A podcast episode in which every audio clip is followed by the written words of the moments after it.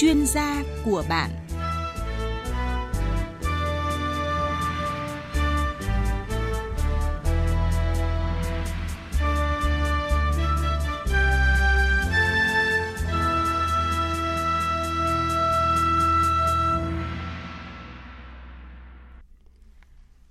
Thưa quý vị và các bạn, thị trường gốm xây dựng nói chung hiện nay khá phát triển và đang ở trong giai đoạn chịu sức ép cạnh tranh gay gắt với nhiều sản phẩm nhập ngoại.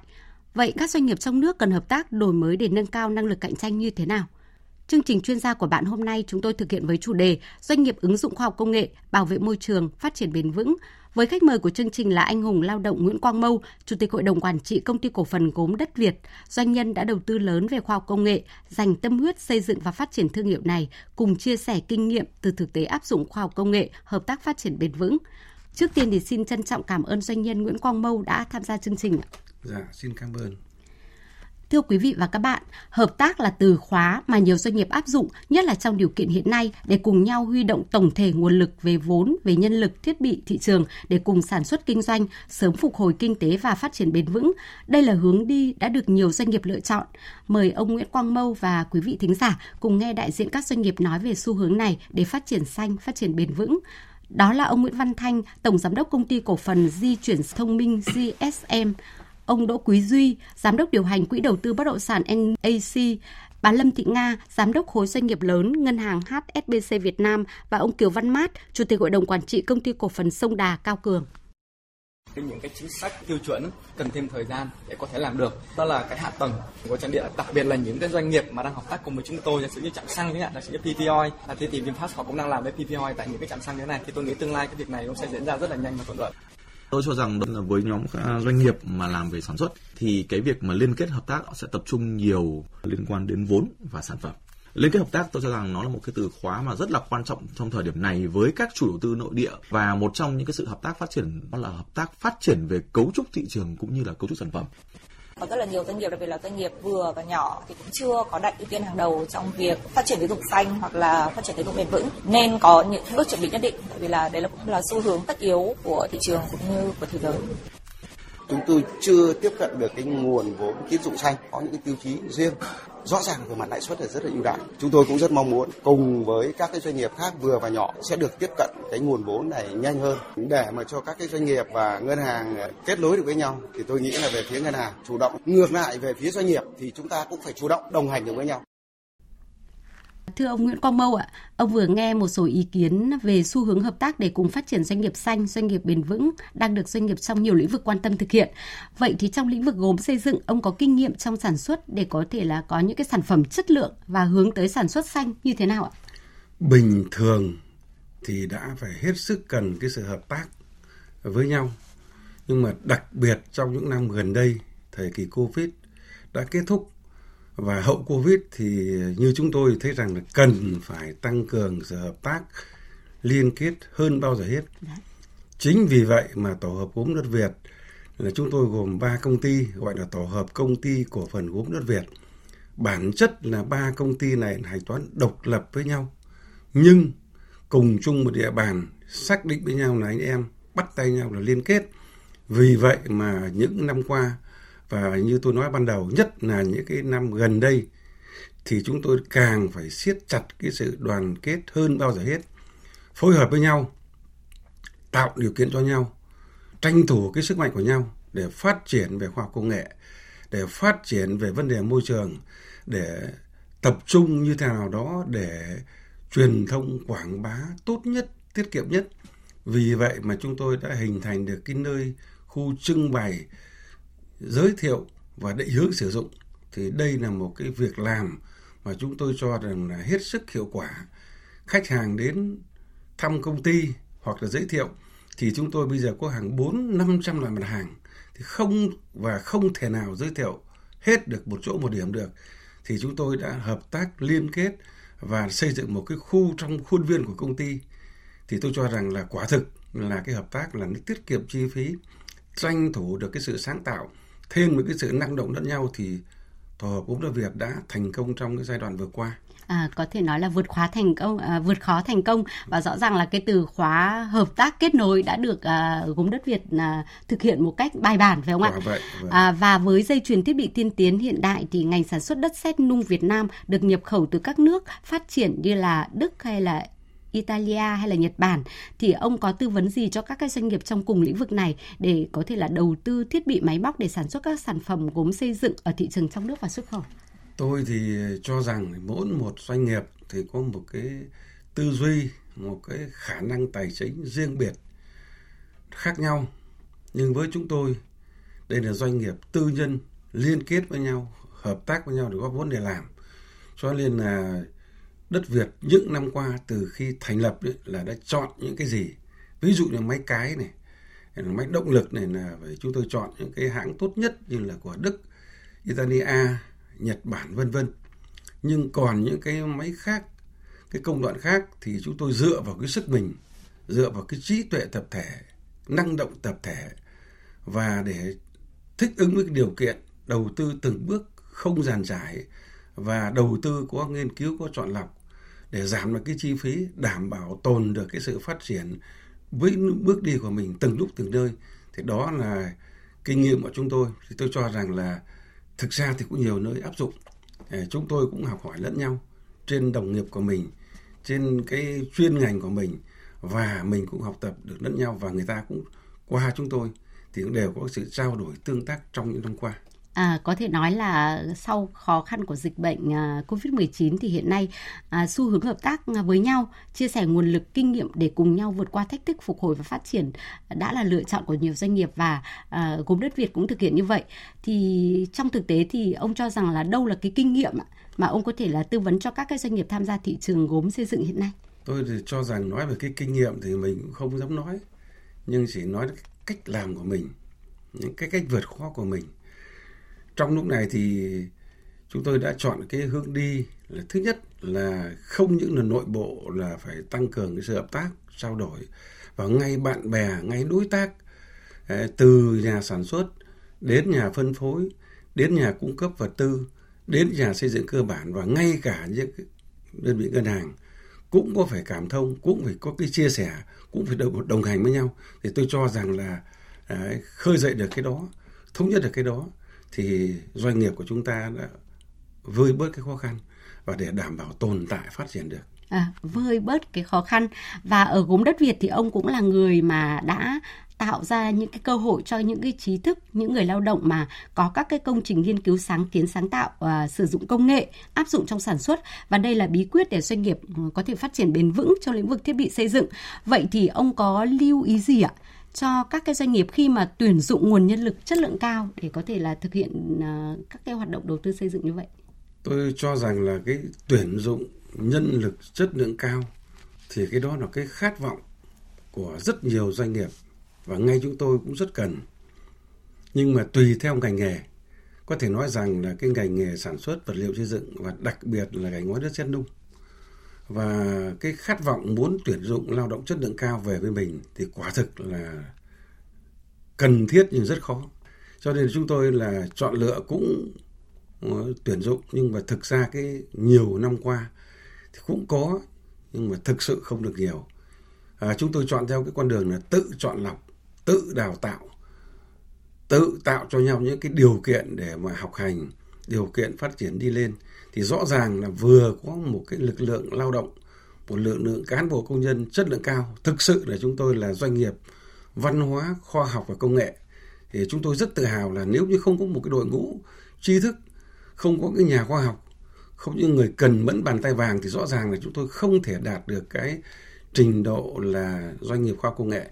Chúng tôi rất tự hào là mình là doanh nghiệp khoa công nghệ thì đã chọn, lựa và đào tạo được cái nguồn nhân lực ngay tại chỗ.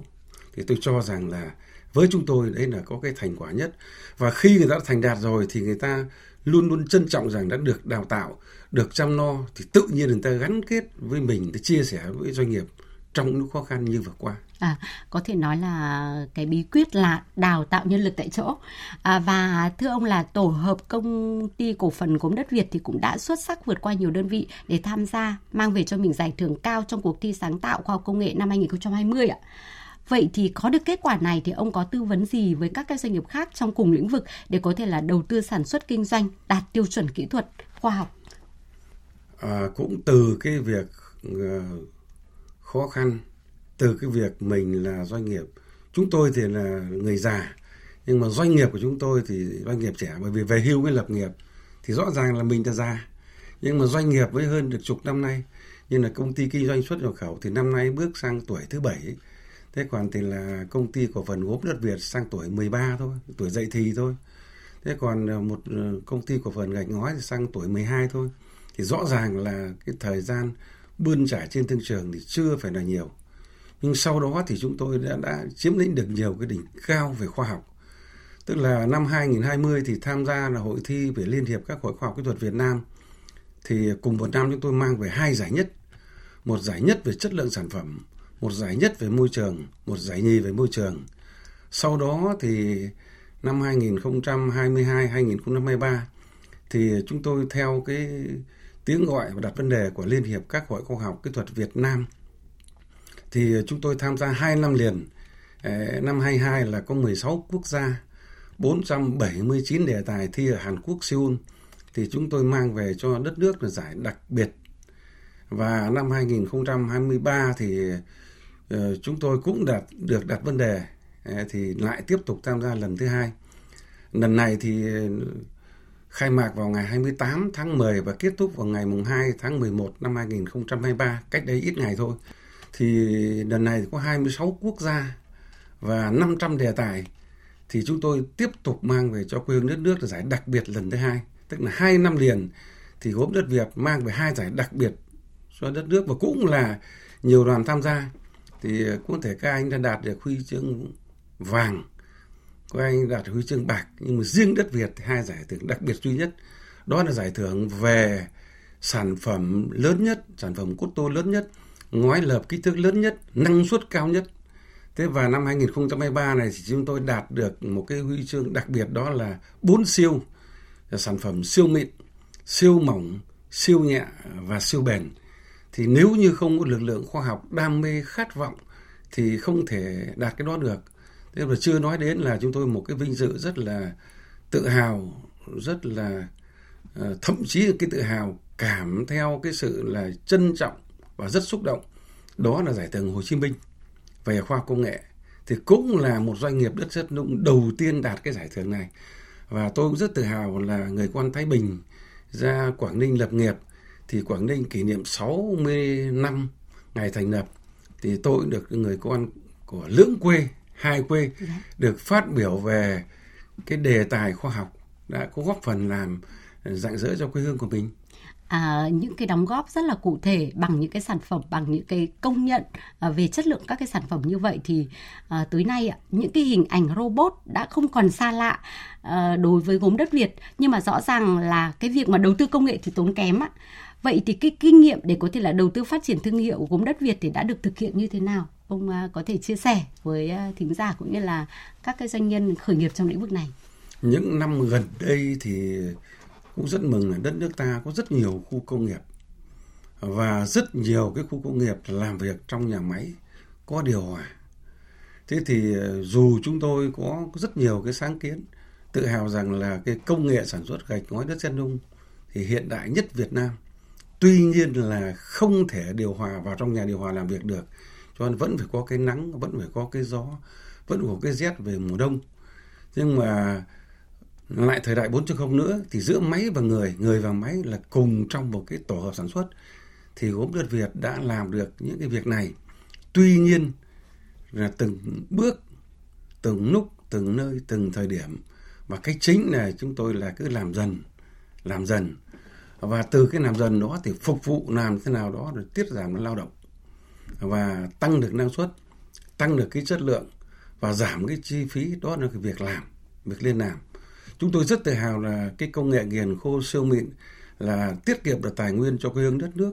Bây giờ có thể nói là một cái công nghệ sản xuất gạch ngói đất sét nung và nhất là gạch ngói đất sét nung cao cấp thì ngay từ khi thiết kế eh, của Italia ngay từ những cái cách đây hơn chục năm là làm ngói và mấy chục năm, hàng trăm năm làm ngói thì đều phải chọn cái sản xuất cao cấp như là ngói lợp, gạch nát là phải cái đất sét tốt nhất.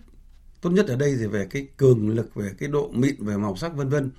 Nhưng với công nghệ nghiền khô siêu mịn này thì chúng tôi đã xóa bỏ được cái việc là chọn lựa đất.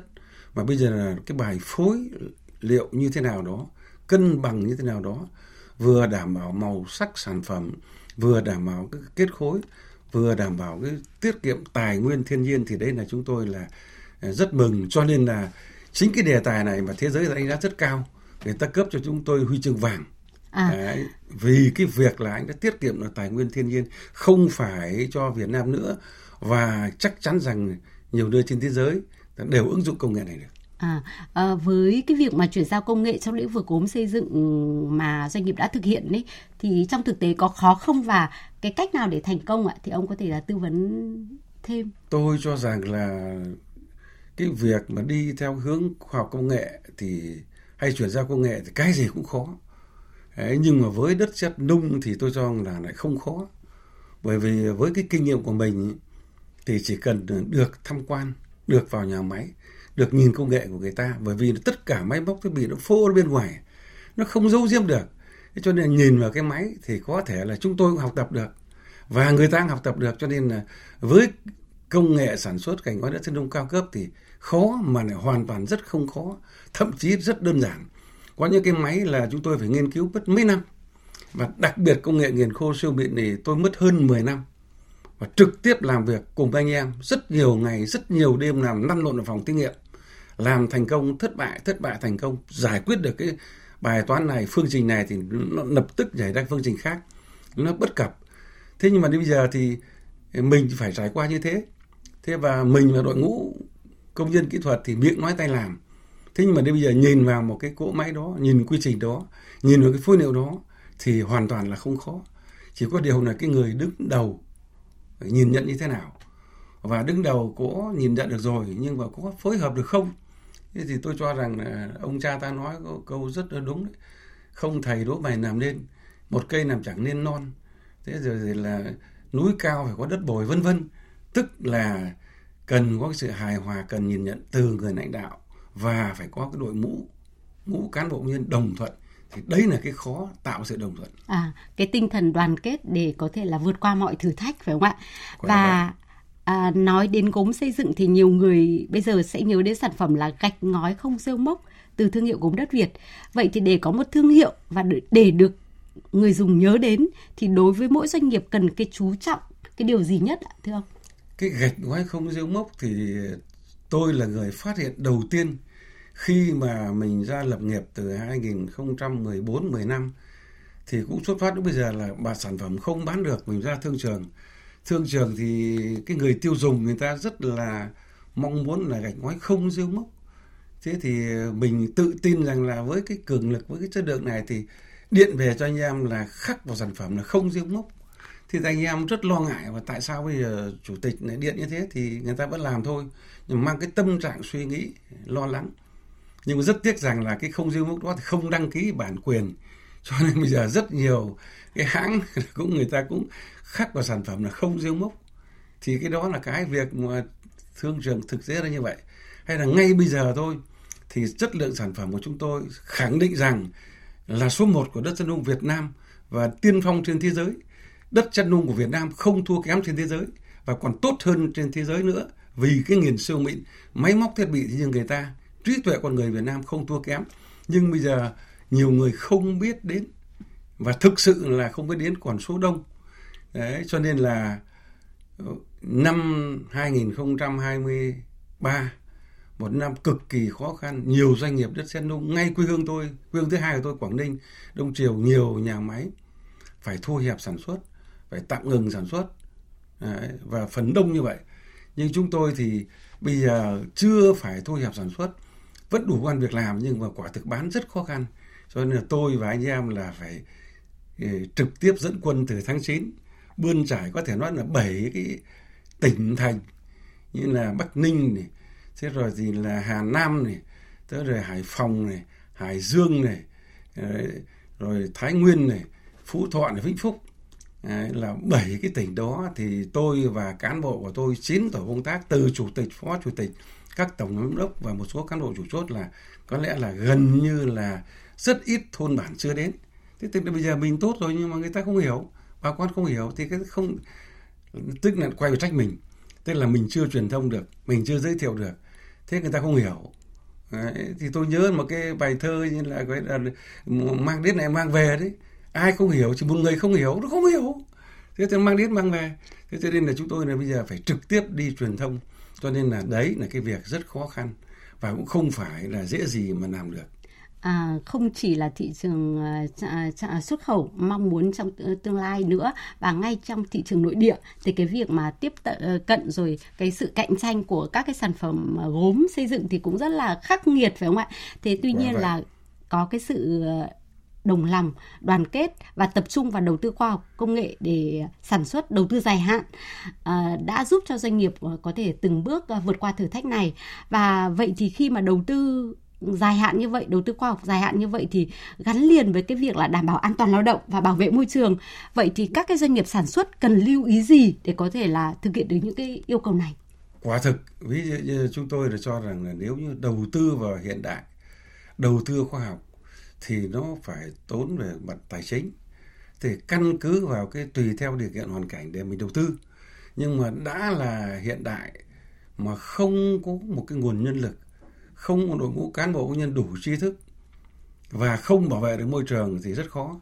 Ví dụ như thế này là đơn giản nhất là gọi là nghiền khô thì phải phơi đất khô hoặc phải cày, phải vằm, máy vằm nó hoạt động.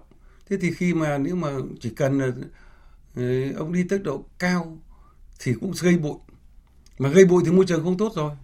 Hay là bây giờ chúng tôi phải vun đất lên thành đống thế mà vun đất lên thì đã đổ, mà vô ý của cái người thợ máy thì nó có thành bụi. Thế rồi khi xúc lên ô tô, nó cũng gây bụi. Thế thì tất cả những cái đó là mình phải giữ được sản xuất, đảm bảo an ninh môi trường cho cái cộng đồng xung quanh mình, thì phải giáo dục, phải đào tạo, phải rèn luyện cho người công nhân là phải ý thức trách nhiệm với cộng đồng, ý thức trách nhiệm với xã hội, với bà con xung quanh khu vực mình. Và đặc biệt trên đất Việt thì phải căn cơ tần tiện là phải đi tốc độ nhẹ nhàng, phải xúc nhẹ nhàng, đổ nhẹ nhàng và toàn bộ bãi đất để chúng tôi trồng cây xanh.